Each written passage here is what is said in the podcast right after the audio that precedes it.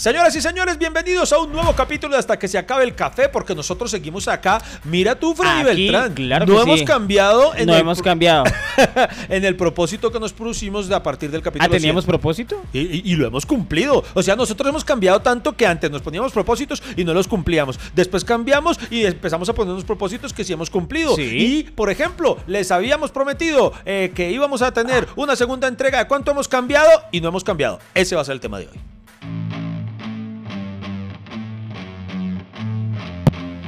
Bienvenidos al podcast que ha sobrevivido a pesar de sus realizadores. Iván Marín y Freddy Beltrán hablan de todo sin tener idea de nada y lo hacen hasta que se acabe el café.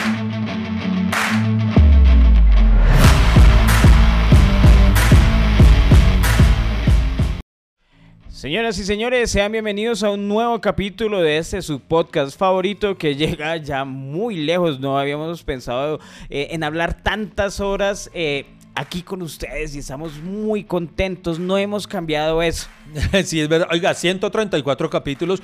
eh, para mí esto es una locura. En serio, en un proyecto al cual no le creía cuando empezamos. Pero y- no lo vuelva a repetir. pienso que cada vez que repetimos cosas le llenamos de negativismo y No, como no, que no, estamos encerrados en ese círculo No de porque- la porque mediocridad y de la, no, de la al disculpa. contrario. No, es que no estamos disculpando, que esto es una alabanza a cómo terminó teniendo usted razón, Fray Beltrán, en que esta vaina sí podía ser algo bonito y, y de verdad hoy en día eso, eso cambió en mí. Este podcast ahora ya es como parte fundamental de mi vida, eh, porque además se volvió como una terapia, ¿no? ¿no? No le pasa que a veces acá esto es como una terapia de grupo, que hablamos de que me duele acá, me pasó acá, me pasó allá. Entonces, eh, no sé, esto se volvió muy... Claro que muy sí, chévere. porque este podcast es un homenaje a la conversación. Hay gente que de pronto usted tiene alrededor y no conversan de muchas cosas. Y nosotros que estamos siempre en contacto encontramos de qué hablar. Es increíble que cuántos años, mejor dicho, nos hemos encontrado y seguimos conversando y no nos cansamos de la conversación y encontramos tema. Y a veces sentimos que no nos va a alcanzar, o sea, que no tenemos de qué hablar. Y es increíble cómo sacamos tema de todo y nos vamos, nos desviamos, volvemos y llegamos al mismo punto. A veces volvemos a otro punto y empezamos con un tema y nos desviamos a otro. Ustedes nos conocen y por eso les encanta este podcast porque es como conversar en la casa al lado de la cocina Sí. y es lo que estamos haciendo. A que mí- tengamos dos micrófonos no quiere decir nada. A mí me gusta cuando la gente nos pone en los comentarios eh, como, como que ellos siempre se sienten parte de la conversación. A mí me encanta la gente que dice, y me gusta imaginármelos cuando dicen, yo voy opinando sobre lo que ustedes dicen. Eh, Claro. eh, y, y- y eso es del carajo. eh. Por eso el próximo año que vamos a tener shows en vivo, una vez más grabaciones en vivo como el del capítulo 100, eh, en ese tuvimos un apartado en el que conversamos con ustedes, que también tiene aquí alojado solamente en el canal de YouTube, para quienes nos escuchan en otras plataformas, ahí subimos un pequeño contenido de lo que ocurrió esa noche, en un momento que alcanzamos a alternar un poco con las personas. Entonces, eh, este año vamos a, el próximo año vamos a tener también eso y me gustaría mucho poder eh, seguir compartiendo con ustedes porque realmente se han vuelto muy importantes con nosotros cuando nos hacen comentarios complementando algo que dijimos en el tema. Obviamente hay Nos algún, encantan. hay algún tema que, que del cual ustedes son obviamente mucho más expertos. Por ejemplo, no sé, si hablamos de tenis, alguno de ustedes juega de verdad tenis y nos dicen, no muchachos, es O que hace tenis. así", O vende tenis. O vende tenis. Entonces, no sé, O eso es muy piratea bacano. tenis. Es muy bacano, es muy bacano. O Entonces, viene de China gracias. con un container de tenis. Siempre comenten, siempre comenten, siempre los leemos. No siempre les vamos a poder responder, pero siempre los vamos a leer. Siempre vamos a tenerlos presentes eh, también en las cuentas como la de Twitter, la de Instagram, en YouTube. Mejor dicho, que mi Dios me los bendiga. Y entrando en materia. Entrando en materia, la pregunta de este podcast es, ¿las personas cambian? Cambian. eh, yo creo que las personas cambian cuando quieren cambiar. Hay personas que uno conoce que se quedan así para toda la vida, definitivamente. Eh, en el capítulo anterior que estuvimos hablando del Deportivo Pereira, eh, ya anticipé este, entonces por eso de una vez entremos con el que ya había, se las había cantado. Eh, yo, por ejemplo, cambié muchísimo, Freddy. Yo era súper, súper futbolero como usted y me atrevo a decir que más. Yo era pero ya enfermito, en serio, yo era de esos personajes clichés que solamente hablan de fútbol, que, que solamente hacen referencias futbolísticas, que no pueden, eh, se desesperan si no ha empezado el partido, que si su equipo pierde se vienen abajo, que se emputan, que se, que se entristecen de todo. Y cuando yo vi frustrado como... De pronto muchas personas no escuchó el anterior. ¿De qué equipo se, eh, se sentía triste o qué, qué equipo de fútbol lo llegaba, o sea... Bueno, yo era, yo era demasiado, yo era demasiado apasionado con respecto al Atlético Nacional. Era principalmente el equipo. eh, con la selección Colombia sí confieso que aún sí sufro. con la selección Colombia aún me apasiono a veces más de lo que quisiera, pero, pero por ejemplo, con el Atlético Nacional, de verdad era una cosa así que, que, que dos veces a la semana en, en un, en un colapso de me parece que era nocivo cualquiera de los dos puntos, tanto ponerme excesivamente eh, efusivo cuando ganábamos como excesivamente deprimido cuando perdíamos. Y también ocurrió que me fui haciendo consciente de algo que de esto no tiene culpa el fútbol, eh, pero, pero es una realidad y, y, es algo que medio tocamos en el capítulo anterior. Para quienes no lo hayan escuchado, vayan allá. Y es como eso, el tema de la intolerancia con, con personas cuando empezaba a ver las noticias, esos casos tristes y lamentables de que apuñalaron a un muchacho porque usaba una camiseta. Porque yo soy un man de compartir con todo el mundo independiente de, de sus creencias. Y esas cosas independiente, eh, que aunque no son del fútbol, porque lo, lo, hacen son gamines y gente que no tiene nada que ver con realmente el fútbol, me fueron afectando, hicieron que dejara de tener deseo de ir al estadio, hicieron, eh, tuvieron, hicieron mella en mí, de alguna forma. Cambiaron... Yo siempre he pensado que no son hinchas del fútbol, Iván, sino son pandilleros. Sí, total. Que usan el fútbol para para hacer esas fechorías, sí. ¿cierto? Porque alguien que le gusta el deporte no, no tiene por qué asesinar a otro por porque no, no, no sea de su misma pandilla. Total. Entonces ahí... Entonces, el fútbol no tiene la culpa, pero todo eso como que me, me mermó y, y, me alegro, y me alegró mucho, ¿sabe? Porque hoy en día, si bien me gusta el fútbol, disfruto mucho el fútbol, eh, pero sí le bajé muchísimo a eso, eh, porque eh, yo siento que mi vida se volvió un poco más equilibrada eh, en muchos sentidos a partir de ese momento, porque era una cosa que hoy en día, a decir verdad, yo creo que si yo no lo hubiera bajado a eso, jamás hubiera estado con Lady. Lady no le gusta el fútbol y Lady no hubiera aceptado a un hombre tan, tan, tan Pero apasionado. Yo, yo, le pregunto algo, Iván. Cuando usted estaba apasionado por el fútbol, ¿tenía esposa? No. ¿Tenía hijos? No. Entonces cambió, fue la... No, no cambió. Se dedicó a otras prioridades. Bueno, pero eso es un cambio, ¿no? Porque hay personas que no cambian. Usted, usted no ha visto una comedia de los hermanos Farrell. Que pero eso, con... yo le pregunto, ¿eso es cambiar o es adaptarse? Eh, pero es que una adaptación es un cambio. Es cuando, por ejemplo, cuando las especies evolucionan, eh, cambian y se adaptan. Entonces es un cambio. Y, y, precisamente los que no logran cambiar, los que no logran adaptarse, son los que desaparecen. Entonces, Entonces diríamos que la, el cambio es un, una consecuencia de la adaptación. Sí, sí, puede ser de alguna forma, pero vea que hay casos en los que tiene que ocurrir algo así como con la película que iba a citar, eh, es que se me escapa de la memoria. Perdón por título. interrumpirlo, ahora yo soy el que lo interrumpe usted. en eso cambié, yo antes era el que interrumpía. Oiga, y eso es en serio. ¿Qué? Ahorita voy a contar de eso. No, pero, o, o, mejor lo digo ya porque después se me olvida. Vea que de los primeros capítulos, digamos del 100 para atrás, no me acuerdo el cual, pero yo cambié eso. Hoy en día a mí me da una pena ajena a veces ver los primeros capítulos y un buen número de capítulos. No solo porque teníamos un audio horrible, en eso cambiamos.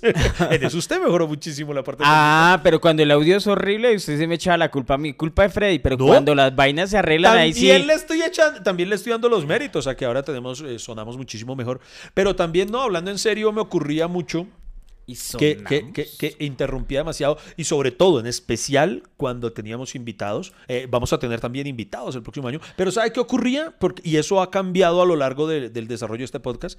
Yo antes sentía como inconscientemente la obligatoriedad de, de intentar ser chistoso porque somos comediantes, porque el podcast era de humor, que no sé qué. Entonces, como que teníamos un invitado y se estaba tocando un tema serio, yo sentía y era una camisa de fuerza autoimpuesta. No es que tengo que meter un chiste porque sí, pero en el proceso evolutivo de este podcast se ha tornado en conversaciones que obviamente sacamos eh, grasejos, intentamos ser agradables y todo, pero eh, he descubierto ya no tenemos y creo, así nos lo han manifestado los que nos escuchan, no tenemos esa obligatoriedad pues de estar mamando gallo todo el tiempo. No, pero digamos que al principio sí porque ni, so, ni el público entendía lo que hacíamos ni nosotros. O sea digamos, son comediantes, esperan que hagamos comedia. Pero nosotros entendimos que un podcast es un programa dedicado a la conversación, que tenemos de excusa diferentes temáticas.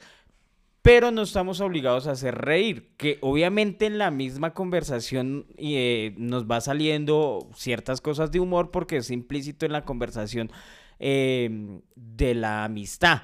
Pero no es un show de... Eso no es un show de Exacto, comedia. este- este y, y eso es algo que tuvimos que entender o fue dándose, no digo tuvimos, sino que tuvimos que hacerlo para ir entendiéndolo. Fue algo orgánico, fue, fue dándose. Claro, porque nosotros, por ejemplo, nosotros podríamos libretear esto. Y Lo Exacto. podríamos hacer. podríamos tener un, un programa de humor así. Y acá, y constante, ta, ta, ta. hagamos la canción del canto. Había un Y ahora, viene, no sé qué. y ahora viene el top 5 de tal cosa y tal cosa. Pero Y el entonces top 5 y- nos volveríamos un programa de radio y dejaría de ser esto, la y, conversación y hacer personajes Ajá, y el personaje no sé qué.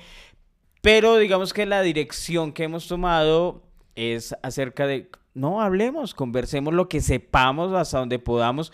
Obviamente mm, hay cosas que hay que contextualizarse y tal vez lo hacemos mediático porque lo tenemos fresco en la memoria. Entonces sucedió esto acá en digamos en el mundo y ya estamos hablando del cambio. Entonces, por eso estamos acá. Entonces, por ejemplo, yo tenía ese problema. eh, yo, yo sentía que tenía que, entonces que si el invitado estaba siendo muy serio, yo tenía que meter la cucharada con algún chiste grasejo y ya entendí que no. Y eso lo he cambiado. Y hablando en serio, eh, siento que eso es un cambio que he tenido. Tuve un cambio, ese, ese lo entendí de una manera natural, digámoslo así.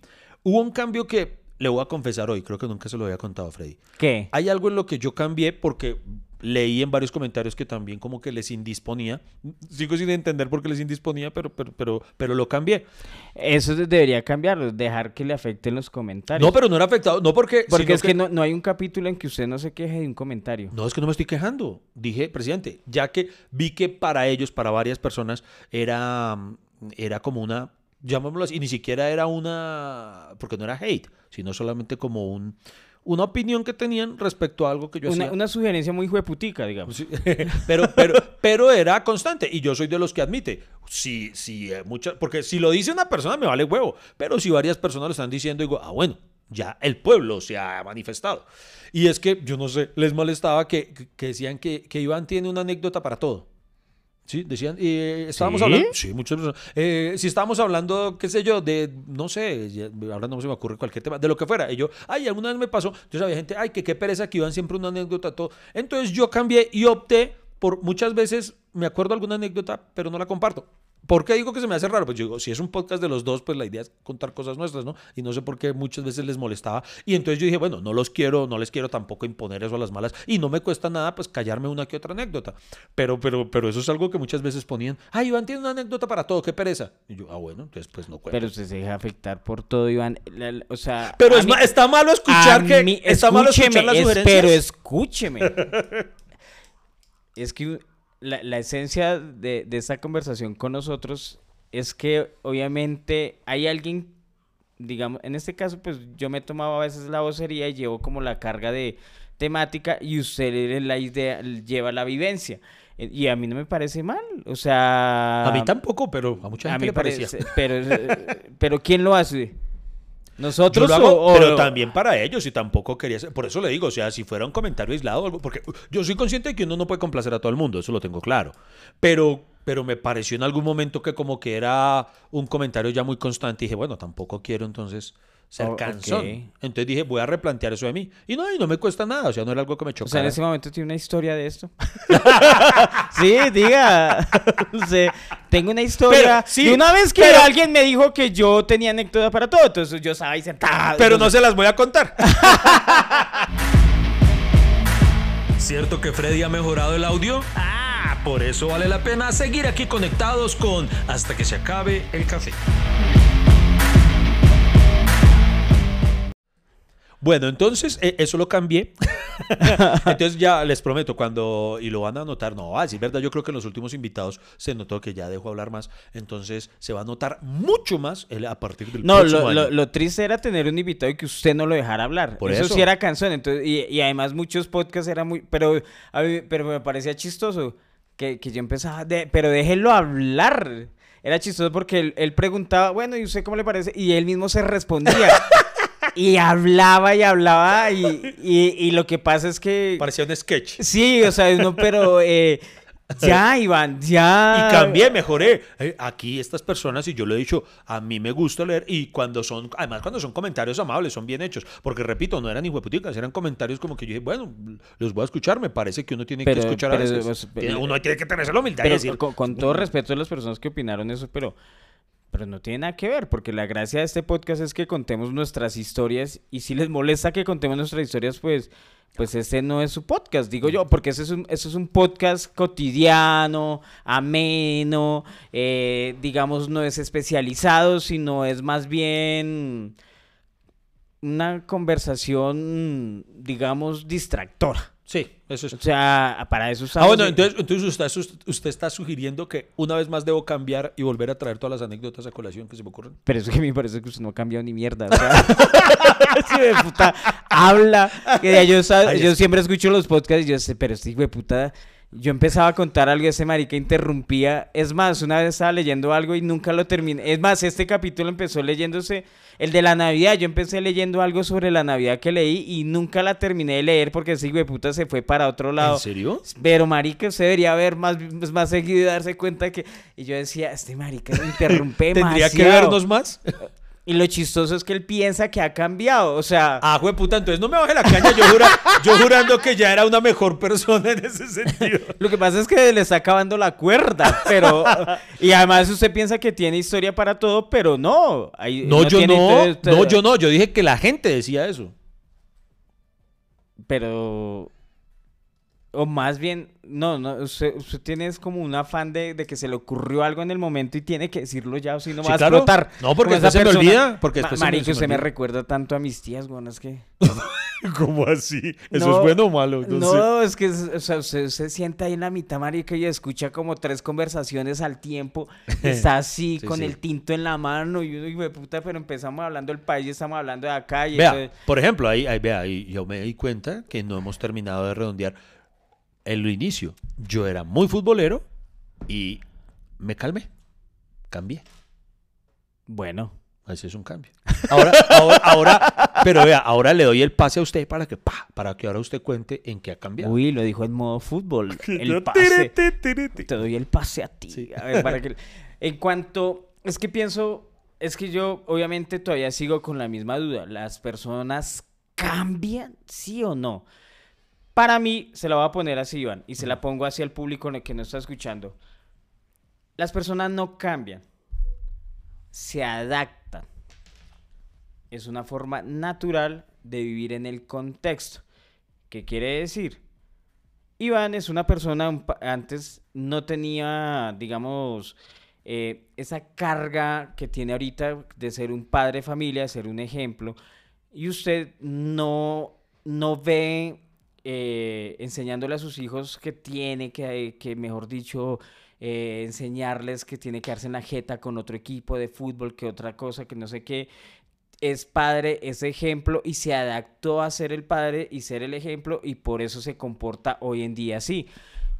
Digo yo, Pero- para mí, para mí las personas no cambian. ¿Qué opina usted? ¿Qué opinan ustedes? Porque vea, o sea, hasta cierto punto tiene razón, pero mire usted, hay personas que se pueden enfrentar a la misma circunstancia. Por ejemplo, son muy futboleros, tienen de luego esposa e hijos y no cambian. Y sigue siendo prioridad el ir al estadio eh, cada vez que juega el equipo, puede ser prioridad eh, estar el fin de semana jugando con los amigos en lugar de estar con los hijos. Entonces, entonces no necesariamente, eh, o sea, no, no cambiaron, no se adaptaron a su nueva vida. Bueno, por ejemplo, yo antes era una persona muy rockera. Yo antes era una persona radical en cuanto a mi pensamiento rockero. Era ese rockero radical en que los otros géneros le, le causaban eh, rechazo, ¿no? Eh, bailar merengue, bailar salsa, que la, la música criolla, que la música, eso, eso es para el populacho y para la gente eh, en, en- en ese tiempo Martín de Francisco y Santiago Moure eh, popularizaron una frase mm, o una palabra, ¿cómo, cómo era que decía? Muy... Iguazo. Muy guaso. Iguazo. Era una persona iguaza, entonces el iguazo era el que se vestía con la camisa abierta, que no sé qué, y el rockero era el del cabello, era el rebelde, y el rebelde con causa. Entonces yo creo que era una persona así demasiado radical. Eh, me iba a todos los rock al parque, todos los eventos gratis que, que hubieran de rock. ahí, eso, eso sí, era clarísimo. Y Bogotá, ¿para qué le reconozco que, que Bogotá tiene muchos eventos y hay mucho que hacer? Y es por eso me encanta esta ciudad. Y iba a rock al parque, mejor dicho, era una persona súper radical. Entonces, hoy en día yo me acuerdo que la otra vez estaba ahí con, con unos profes ahí amigos y, y, dice uno el otro, ah, y tenían planes de irse rock al parque. Y yo, sí, y me dije, Freddy, ¿usted qué, qué va a ir o qué? Y yo, no, yo ahorita no me les meto allá, me, me canso, me da pereza. Pero eso es un cambio, Freddy. Será. Claro. Yo, le, yo, por... les, yo les, decía, no, pero es que usted se volvió como gomelo, que no es que yo no me volví gomelo. Yo ya fui a Rock al Parque y a mí me parece que que eso es un espacio para jóvenes. Y yo veía esos cuchos ahí mechudos con Pero su no pinta metalera cucho. otra vez. Yo ya soy cucho. Quiérase, Freddy. Yo ya soy, usted tiene que aceptarlo. Freddy. Que uno, que uno le gusta el rock y que eso. Y, y además que quiere ir a esos eventos. Chayanne sigue siendo un ídolo No, juvenil, O sea, Freddy. como arrastrar.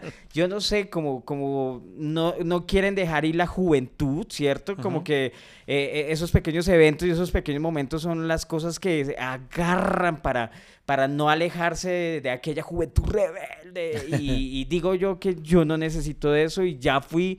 Hoy en día prefiero, prefiero no ir, pero sí iría, pero... Pero, pero, no- sí no fue un te- cambio. Sí fue un cambio. ¿Sí fue un cambio? Claro, es más, o por ejemplo, en mi caso, pille, pille que esto no fue adaptabilidad, Pero como usted es sugiere, que sino un cambio radical el mío. Por el cuidado. A mí hay algo que me cambió muchísimo. ¿Qué? Una, una cosa, eh, una forma de ver la vida.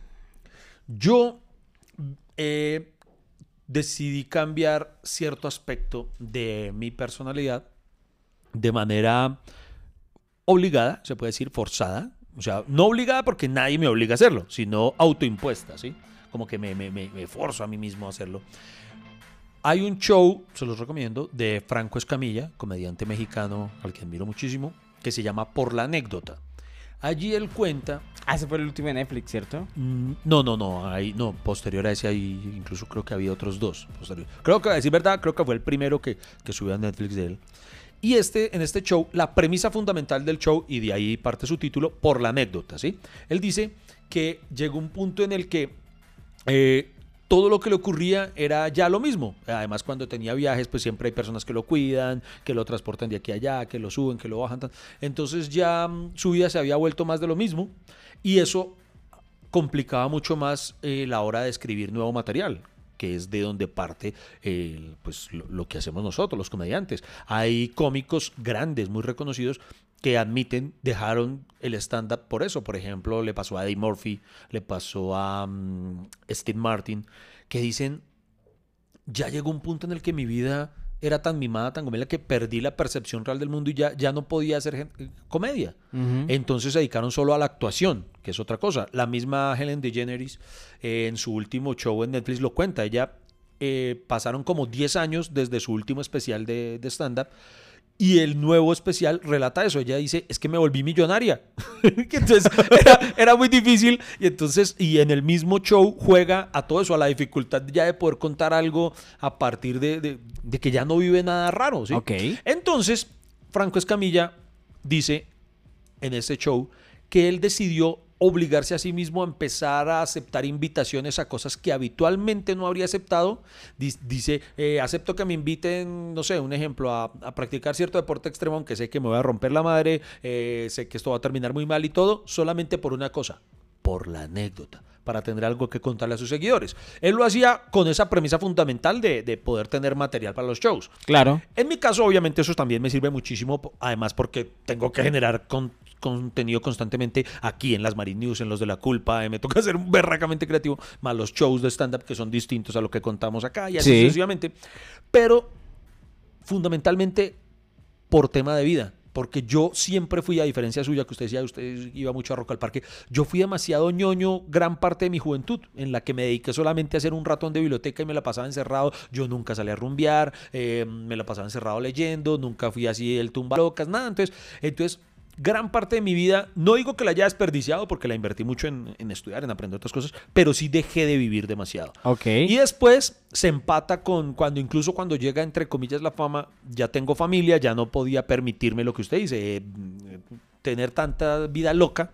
Entonces, eh, me he privado de muchísimas cosas, de muchas experiencias de vida, y entonces opté por empezar a hacer lo que describe Franco Escamilla en ese show, vivir muchas cosas solo por la anécdota. Entonces ese fue un cambio que tuve de vida. O sea, ahora hay cosas que yo hago.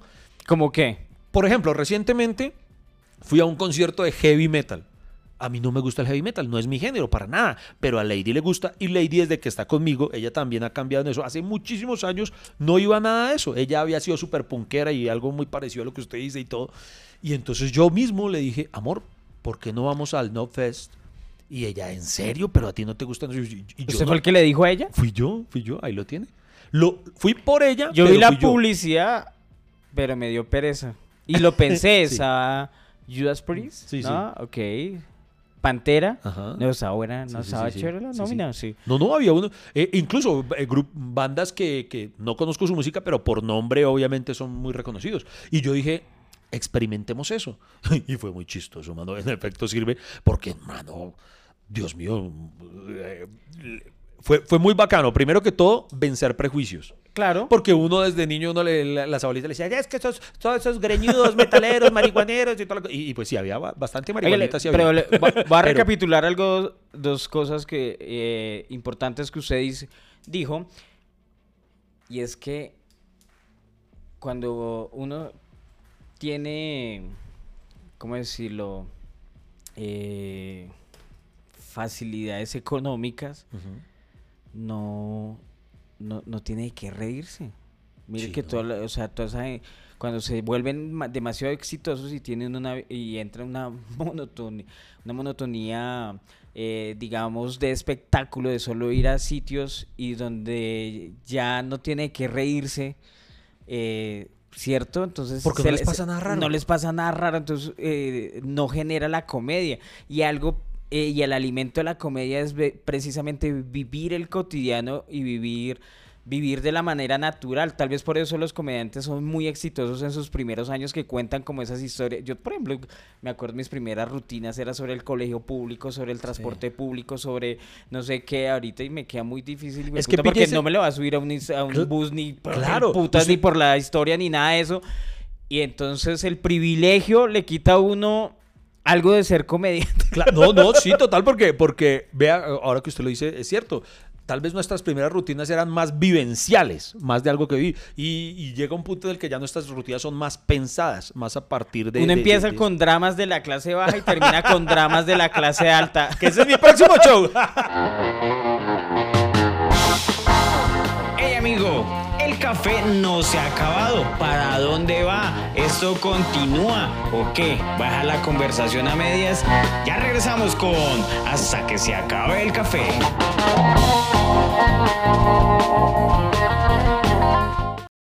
Usted me recuerda un, un, documental que vi en una plataforma. Ahora, hasta ahora que digo en cuenta, creo que es la única vez que vi algo interesante en esa plataforma. Hay una plataforma que admitámoslo. ¿Qué? ¿Usted alguna vez en su vida usó Claro Video? No. ¿Cierto?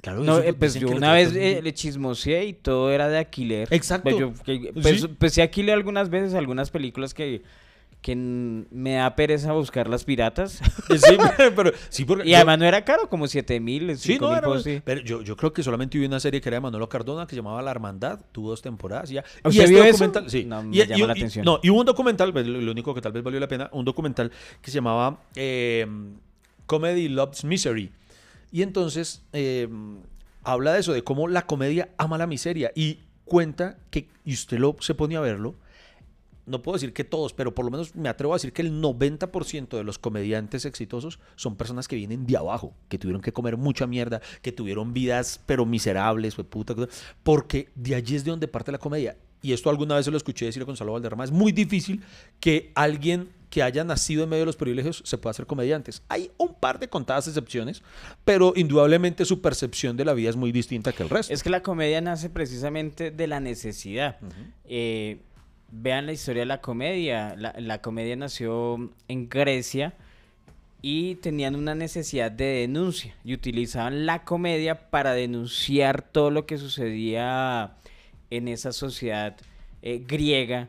Después eh, ve a los bufones, el bufón era el que hacía el reír porque era el, el- el- la comedia es un igualador social. Estaba al lado del rey, pero estaba al lado del pueblo. Era del pueblo, pero podía llegar al rey. Entonces el comediante siempre ha tenido su puesto entre esa delgada línea entre lo que usted dice miseria y obviamente el privilegio. Pero obviamente cuando pues uno no es huevón, uno no va a dejar de ganar plata. No, yo prefiero ser pobre porque quiero ser el comediante siempre. Ya, no. pues tampoco, No, no, ¿cierto? sí, uno ya. no va a dejar de ser huevón. Claro, claro, cuando uno ya tiene, pues sí, ya para pa, pa, pa que sus hijos estudien, sí. Y, y hay Yo- yo- algo... mire, yo disfruto, y hay- perdón, redondeo antes de que usted me interrumpa. Y otra cosa que yo disfrutaba era el, el anonimato. Uy, sí. ah, Porque, que, ye- digamos, yo podía hacer muchas cosas que mi cotidiano, por ejemplo, a mí me encantaba, hace muchos años cuando tenía mi, yo, a mí me encantaba cuando uno iba por la calle y uno bajaba la ventana y le gritaba a cualquiera hijo de puta y, por ejemplo, a mí, eso- esa gente que se choca, esos choques simples ya hacen trancón y uno corra los ahí, todavía me gustaba pasar por el lado y quítense de ahí, hijo de puta, y, una- y yo dejé de hacerlo porque siempre me gritaban, ¿qué hubo, Freddy? ¿Qué hubo, Freddy? Y una vez me peleé con un taxista que, puta, me rayó el carro y todo el mundo el que se bajaba, bajaba, eh, em, eh, ¿qué hubo, Freddy? Entonces me graban a mí, miren el comediante allá está agarrado con el taxista. Eh, no, o sea, no puedo disfrutar del, del- ¿No le pasó que antes uno podía tuitear más fácil?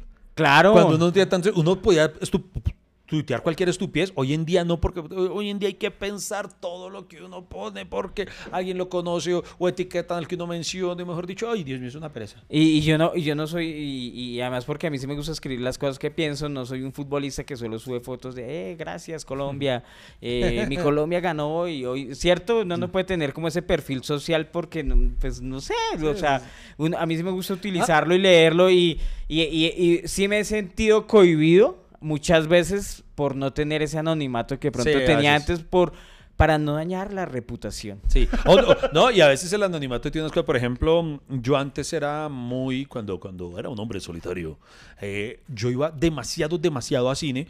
Yo era tan así que, por ejemplo, digamos, yo en aquel entonces vivía en Medellín. Y entonces yo terminaba, mm, yo trabajaba en ese entonces en Caracol Radio, en La Luciérnaga, eh, con el manicomio Vargasville. Entonces Sí. terminaba a veces mi turno, digamos, yo podía ver ya estar saliendo yo a las 4 y dejaba ya los guiones del resto del programa, lo que fuera. Y entonces me iba los viernes a cine y yo era, como era además Cusumbo solo, yo entraba a una sala de cine, veía una película y salía y me entraba a otra. Y así, así, así. Y entonces era el anonimato, yo como soy tan chillón, yo podía salir llorando a película. No, no, no, usted- Eh, No, la- no, no, ¿de dónde saca eso? Que sea chillón. Ah. Oye, es más complicado. porque, Por ejemplo, a mí me pasó, me pasó cuando fui a ver No se aceptan devoluciones, que para mí es una película divina, mano. Yo no sé- Ay, sí. Mano, yo, he- eso fue muy chistoso La niña muere. Sí. Ay, no hijo de puta, no se lo daña a la gente. Ah, perdón. No, se- qué barbaridad. no, mentiras, pero la, la, niña- la del vecino. Bueno, bueno. No, Usted mismo lo está confirmando tan marica. Así No es ella, es la del vecino. bueno. ya, perdón. bueno, em, yo salgo de la película, pero he hecho un mar de lágrimas, güey. Ah. Y entonces, y todo el mundo salía, la gran mayoría, porque los que no, si usted ve, no se aceptan devoluciones y no llora, está muerto por dentro. Entonces salíamos todo el mundo llorando. y se me acercan unas chicas que me reconocen a pedirme foto y todos llorando en la foto. ¡Eh, y entonces hay una mano de fotos en las que yo salí chillando, pero, pero arrasado en lágrimas porque acababa de ver, no se aceptan devoluciones. Y ahí yo decía, ay, tan bonito cuando yo podía salir y llorar tranquilo, man. Oye, ¿usted no le ha pasado que usted le piden fotos y le dicen, pero a usted sí le gusta tomarse fotos? sí, sí, sí, sí. y sí. yo, yo siempre, o sea, le- acá personalmente, a mí me encanta tomarme fotos. Y que me pidan fotos, a mí me encanta. O sea, yo no le veo problema a eso. Es- Me han pedido fotos raras hasta en el baño. Una vez estaba mirando No. ahí, yo el man de al lado me dice, oiga Fred, ahorita nos podemos tomar una foto y yo con la mano así, en- eh, así orinando y, Usted con esos dos deditos ocupados. ahí. Sí, como, como a mierda. Así con la mano se ocupa. ¿Qué pasó? Así. Y, y el más bueno, decía, ahorita nos tomamos las fotos. Entonces, por ejemplo, yo, yo nunca entendí eso porque algunos famosos no disfrutan tomarse fotos. Sí les molesta. ¿Cierto? Oiga, vea que. Ah, mire. Eso es algo en lo que yo cambié. Usted no se imagina. Y esto, esto es muy en serio. Yo, de niño, de adolescente, incluso de pelado, yo era demasiado, demasiado, y lo digo de corazón, demasiado traumado. Demasiado, Freddy. O sea, yo, yo me sentía demasiado no le feo. creo. No. No, no, Tú así- no. Tú no puedes tener traumas, no te creo. Ya no los tengo, Freddy, pero en ese entonces, no, verdad, yo me, yo me avergonzaba mucho por, por temas que de pronto hablamos en otro episodio. Yo llegué a detestarme tanto a mí mismo Oiga. No, se lo juro por Dios santo. Y por eso digo que esto puede ser hasta un buen tema para otro capítulo. Hermano, yo. Los que detestan a Iván. No. Sí, yo, yo intento hablar de corazón. No, Bueno, no. ¿qué? Que hermano, yo casi no tengo fotos de mi pasado. Si ustedes ven, hay un par de fotos con las que yo me mamo gallo hoy en día, de cuando yo me veía chistoso. Pero si ustedes ven, casi siempre apelo a las mismas dos fotos que tengo, porque es muy, muy escasa la foto que haya tanto de mi infancia como de mi adolescencia, mi pubertad, porque yo no me dejaba fotografiar, ni en los eventos familiares. O sea, son muy pocas las fotos que hay de mí porque yo detestaba verme. Los amigos que, mm, que tengo, que, me, que, que datan de esa época, podrán recordarlo, lo difícil que era convencerme a mí de tomarme fotos. Y como al que no quiere caldo se le dan dos tazas, vea, hoy en día, pues si uno pierde la cuenta de cuántas fotos le piden al día, hoy en día ya me los oyo y al igual que usted, yo disfruto mucho tomarme las fotos con la gente porque sé que es un recuerdo que gran mayoría de personas lo, lo, lo atesora con, con- como un bonito recuerdo. Pero, pero vea, por ejemplo, eso es algo en lo cual yo cambié demasiado. Yo, yo no me dejaba tomar fotos, pero para nada, man. Eso era una Vea, cosa rara. Vea, pues, en cambio a mí de fotos nadie quería, o sea, de niño nadie quería tomarme fotos. nadie le quería. O sea, yo, ¿alguien quiere tomarse una foto conmigo? No, no, todo bien. Estaba el fotógrafo de la primera comunión y- Sí. y, y- y tómeme a mí. No, usted no. Y es que cuando- yo soy el, de- el que y, está eh, haciendo la primera oye, comunión. y no, y eso es muy paila, por ejemplo, cuando, cuando todos los familiares o amigos empiezan a tomarse fotos y usted no lo llaman, marica. Feo. Uno ahí sentado y, y, y, y, ¿pero qué? Ah, Oiga, pero, pero a usted no le pasa. No, yo puedo dar fe que sí. ¿Qué? Eh, de- puedo decirlo de los dos. A nosotros nos pasa que tampoco es que seamos enfermos por la atención. Por ejemplo, usted y yo, nos ocurre mucho que usted y yo vayamos juntos en un centro comercial y de pronto apareció alguien que es fanático o fa- o fanático suyo y le Sí. pide una foto a Sí. usted. Y yo estoy al lado normal y, o sea, no me siento ofendido porque le pidan la foto a usted solamente. para nada. Y, y viceversa. Y muchas Entonces- veces me han dicho, "Eh, nos toma la foto, y yo, bueno. Exacto, tú, nosotros ya no tenemos problema con que, porque hay un personaje, no vamos a decir el nombre, usted se acuerda de, no sé si le tocó, hay nosotros, un colega hermano que como que esa vaina lo irritaba, entonces se iba con uno y a uno le pedían la foto y a él no, hijo de puta, pero tenía que hacer lo que fuera para meterse en la foto él también, ¿sí? O sea, ¿De porque- verdad? Sí, sí, sí, o sea, como que no toleraba que estuvieran tomándole una foto a otro eh, frente a él si él no estaba así, sí, ahí, pues, Ah, ya sé quién. No, pero es- no. Estás escuchando hasta que se acabe el café. Encuéntralo en todas las plataformas de podcast.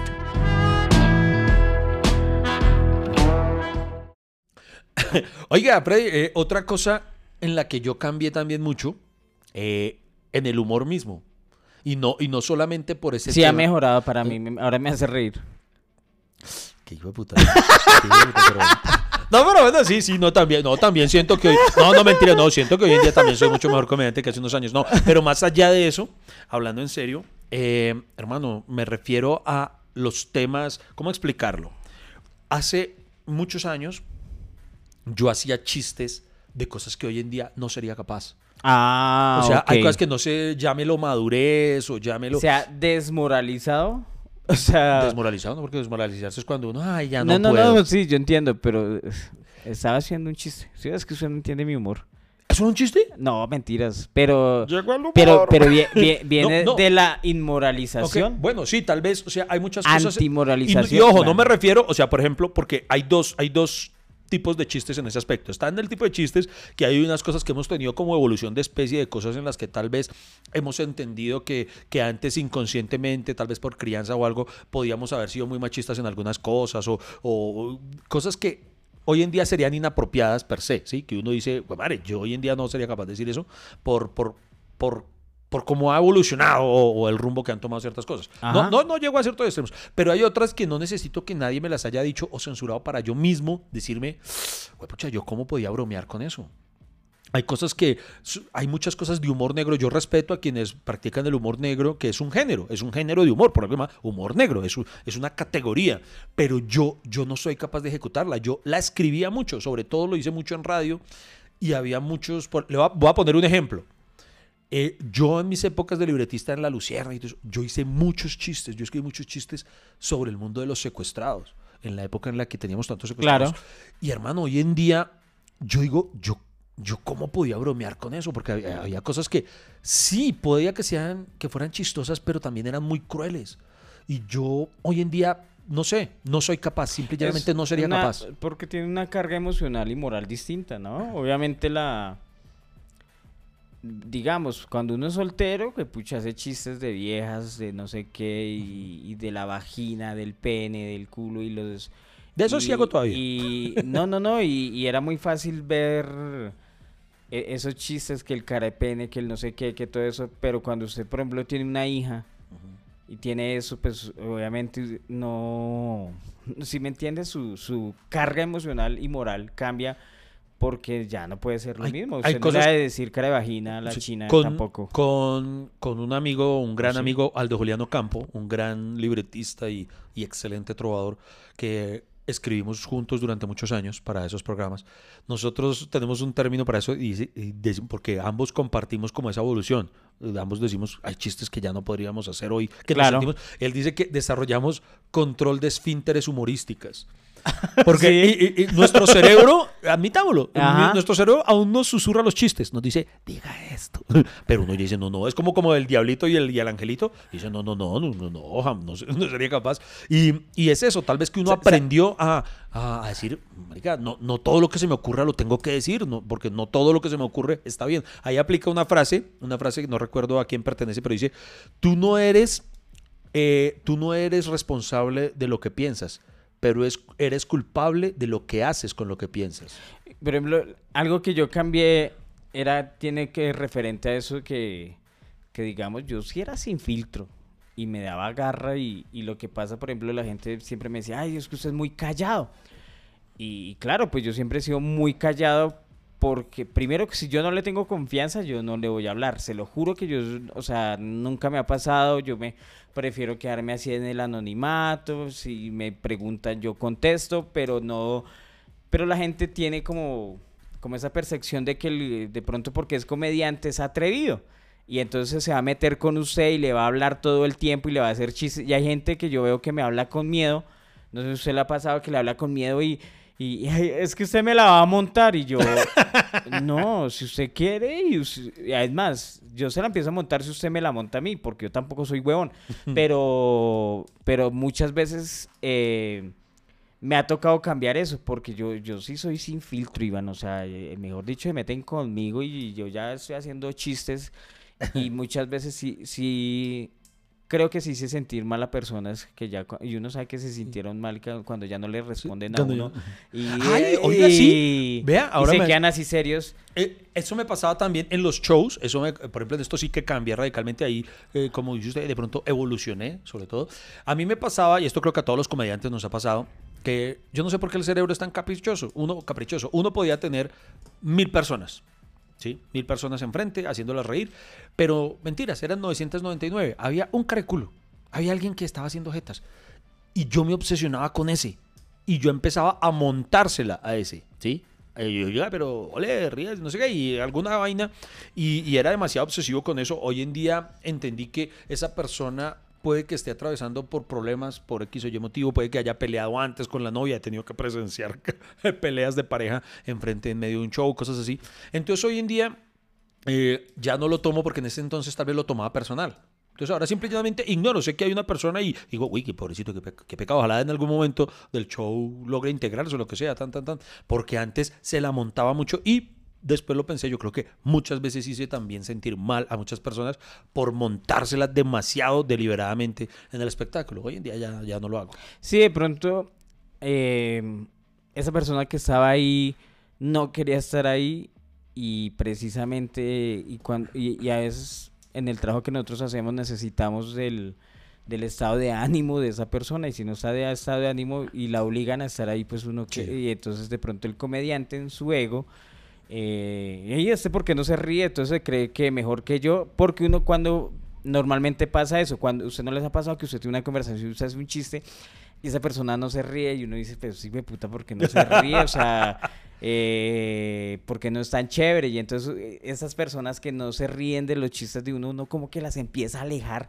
y, y- y eso pasa en la conversación, ¿por qué no? Sí, sí, sí, esas cosas pasan. Y, y en eso maduré. ¿Sabe qué otra cosa ha cambiado? Por ejemplo, esto me ayudó Lady. eh, fue, eso fue a las malas, fue obligado. ¿Qué? Durante la época de la pandemia, eh, lo que pasa es que yo era demasiado, eso creo que tiene un término, se me escapa de la memoria en este momento, pero eh, acumulador de libros, ¿sí? Yo, por, mi, mi- por mi, mi- gran pasión por los libros, entonces yo no podía entrar a una librería sin comprar uno y entonces eso eh, ya tenía rumes, libros sobre libros acá, no solamente la biblioteca, que mi biblioteca por sí es bastante grande, eh, y ya no me cabían los anaqueles, los libros, entonces tenía que arrumar. Y en un momento Lady me, me sentí y me dijo, bueno, usted ya en este momento se volvió fue acumulador. La mitad de esos libros usted ya se los leyó, se los va a volver a leer y yo, no, pues algunos, hay algunos libros que me he leído varias veces en la vida, pero hay otros que, que ya tengo claro que no. Entonces, muy bien, y hay tal libros que, que, que usted le regalaron de pronto y que no piensa leer, y yo, bueno, puede que haya un par que sí. Y entonces Lady me obligó y me dijo, eh, haz una purga de libros, sal de libros. Y yo, no, en serio. Y eso fue algo que me costó. Eh, como aprender al... Vea, yo nunca he sido un tipo materialista en cuanto a que yo quiero tener un carro de tanto o me importa tener ropa de marca. Nunca, eh, honestamente nunca me ha interesado eso. Pero sí era muy materialista y muy apegado a las cosas de mis colecciones, sí, a como Claro. estos cómics, a, a- a estas estatuas. Y tal vez en, en materia de coleccionismo eh, sigo apreciando mucho esas cosas.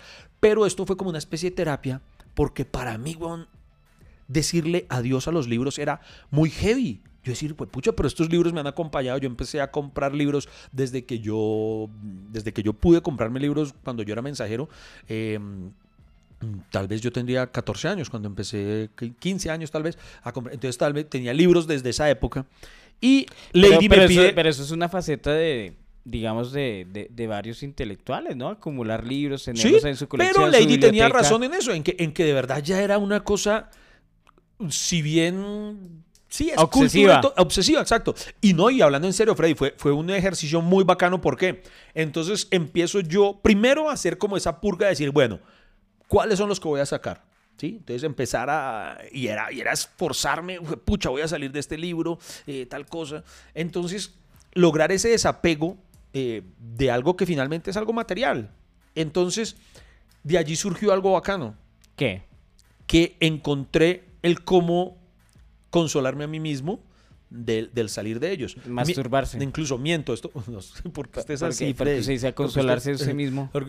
esto- es- ah, me entiendan algo, di un dato impreciso. Esto ocurrió antes de la pandemia, porque esto, eh, eh, los libros estaban acumulados desde antes. Eh, lo que pasa en la pandemia hubo unas- un segundo ciclo.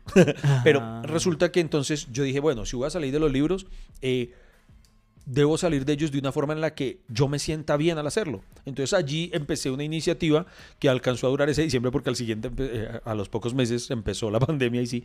Entonces eh, decidí montar un show al cual las personas podían asistir y su entrada era llevar un libro Ok.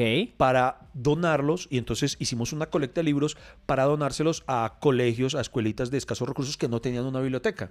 Entonces, al obligarme a mí mismo A mí de esta es forma, una marica. de esta forma, ¿eh, ¿por qué? Estoy hablando de mi terapia, de respete. Porque Entonces- usted, usted quiere regalar libros a una escuela a niños que no los enseñan a leer y los va a poner a leer cosas que no son de su edad. no, porque yo escogía. ¿no? Pero es buen gesto. Bueno, No, pero no, no, porque no, porque no. O sea, si me daban el Kama Sutra, yo no regalaba el Kama Sutra. No, yo lo que pero hacía era un filtro. O sea, yo, yo hacía una curaduría, escogía libros y los categorizaba. Y entonces hubo unos libros, precisamente, porque había ese amplio rango, unos libros fueron para escuela y otros fueron para un ancianato. a mí me parece que que, a- acá nos acá nos acostumbraron en la educación que leer un libro es un castigo y no un premio. Muy. Y entonces a mí por eso me parece a veces no que vamos a acumular, ya vamos a llevar libros como si acumular libros en el colegio los fuera a volver más inteligentes. Y en vez de crear, en vez de lo que deberían sortear es profesores que les enseñen hábitos de lectura. Es mi humilde opinión. No, no, no, muy válida, cierro, muy cierro- paréntesis. Entonces, eh, lo que hice fue eso eh, y además llamé también a amigos que son muy muy, muy dados a leer. Entonces, eh, amigos que siempre han... Que eh, saben leer. que, que, que- que envidiaban mi biblioteca de una otra forma y los llamé y les dije, hermano, voy a salir de libros, ¿quiere venir a escoger? Entonces venían y escogían varios libros y entonces así eh, salí. Hoy en día pues ya volví a sumar bastante, pero, mm, pero de verdad fue, fue, fue un experimento interesante porque aprendí mucho acerca de eso, de- de- del desapego. ¿Y no ha probado, por ejemplo, con los libros digitales? Sí lo probé, pero hermano, no me gustan, ¿sabe? A mí sí. No, yo lo he intentado y yo necesito, yo soy vieja escuela, yo necesito Yo tengo- sentir el libro en mis manos, sentir Tengo como el- el 8 gigas de libros así. Sí. No, y me han hablado mucho, me han recomendado. Incluso hay libros que hoy en día no se consiguen de manera impresa, sino tan solo como ebook. Digitales, Y sí. Tengo que aprender, tengo que aprender, pero sí lo confieso. No, no, yo lo entiendo. Me, ha costado, me ha costado mucho. sentarse, leerlo. Yo también, Sí, de, sí, de un paseo, yo soy... Bueno, voy a leer una hora, no me jodan la vida. Tin, tin, tin, tin, leo una hora y lo hago. Pero eso aprendí y me calmé. También me calmé, por ejemplo, con el coleccionismo, hermano. Yo compraba figuras en exceso. Hoy en día no voy a decir que no compre, pero aprendí a controlarme. Yo dije, no, por- porque de verdad ya estaba rayando en, en más que ser un coleccionista, en ser un acumulador compulsivo. Entonces yo no quiero salir en ese programa. Entonces, venga, ¿y saben qué otra cosa cambié muchísimo? Y esto sí que es radical. Yo antes moteleaba mucho. Ve- ve- Yo, yo moteleaba demasiado. Pero pues obviamente ya tuve que cambiar porque pues en una de esas va Lady se entera. Pues ya no-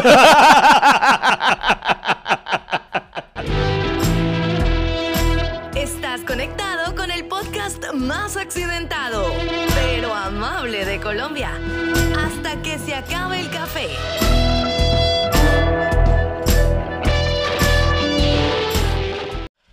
Bueno, señores y señores, hoy estamos hablando de los cambios en la vida.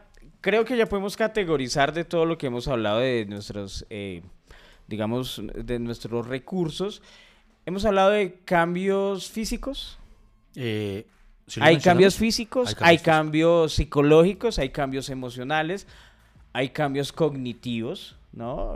Creo que eh, pues hay, más sabiduría hoy en día que lo de antes. Hay cambios que sentimentales, eh, emocionales, comprensivos. Eh, mejor dicho, ¿las personas cambian o no cambian? Esa es la gran pregunta del programa de hoy.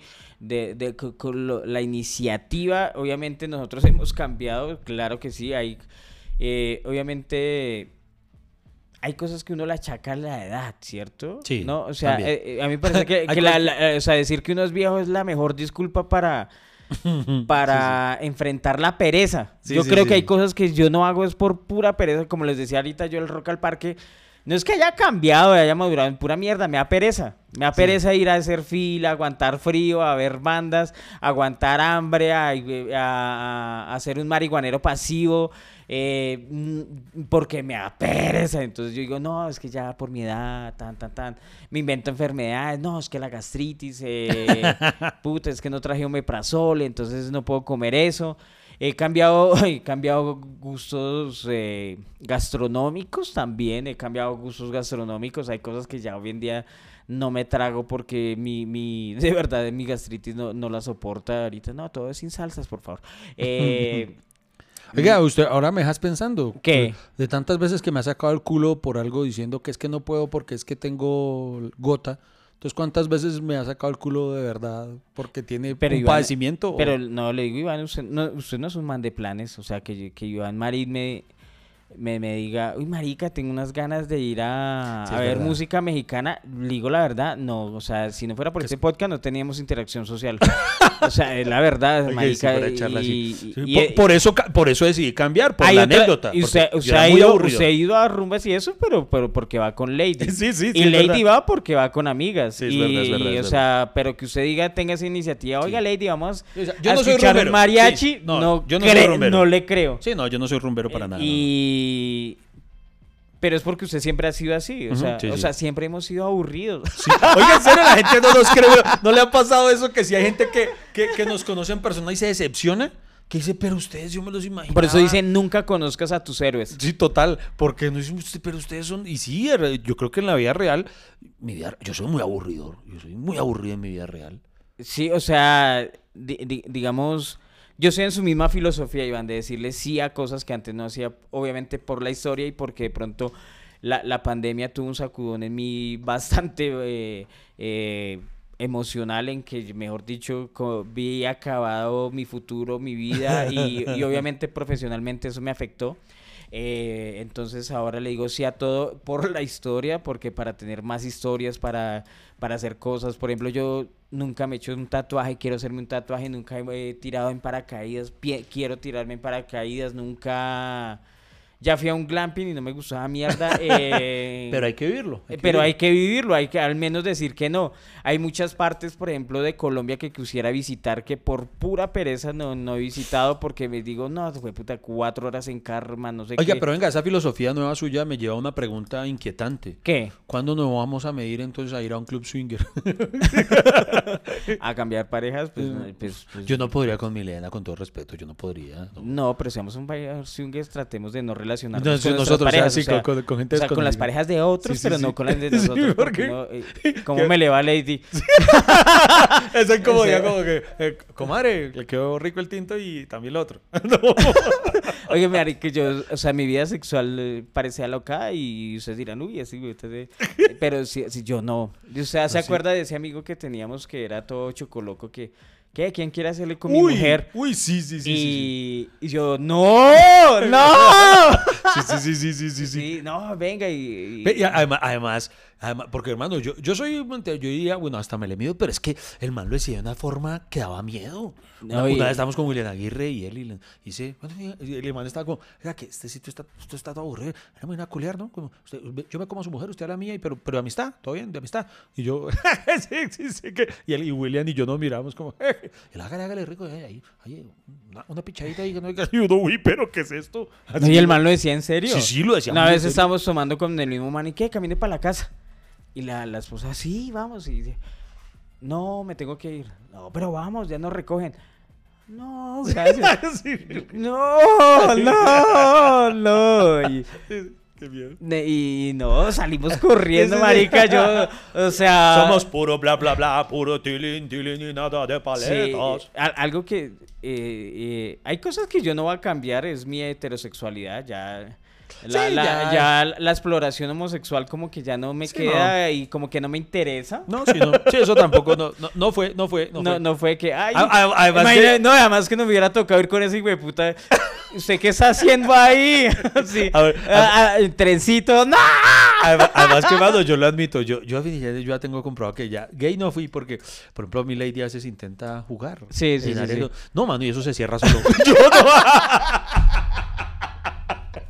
No pego unos brincos. lo digo, ay No, no, no, marica sí no y A lo mejor dejémosle ahí la pregunta a todos los oyentes. ¿Ustedes qué opinan? Eh, ¿Las personas sí cambian o, o, como dice Freddy, realmente no cambian y solamente se adaptan? Eh, queremos leer sus opiniones. Muchísimas gracias por, por escucharnos. Ustedes, de por Dios, por favor, ustedes, eso sí se los rogamos, nunca cambien. nunca nos cambien, porque Nunca, eso. nosotros no los vamos a cambiar ustedes. Exacto. Al menos que nos propongan cosas. Un intercambio con otro podcast. Lamento decirles que hasta aquí se acabó el café. No hay más, no espere más. Pero ¿sabe qué lo bueno? Que tenemos una próxima cita. Hay un nuevo cafecito. Nos vemos familia cafetera. Muchas gracias por acompañarnos aquí en Hasta que se acabe el café.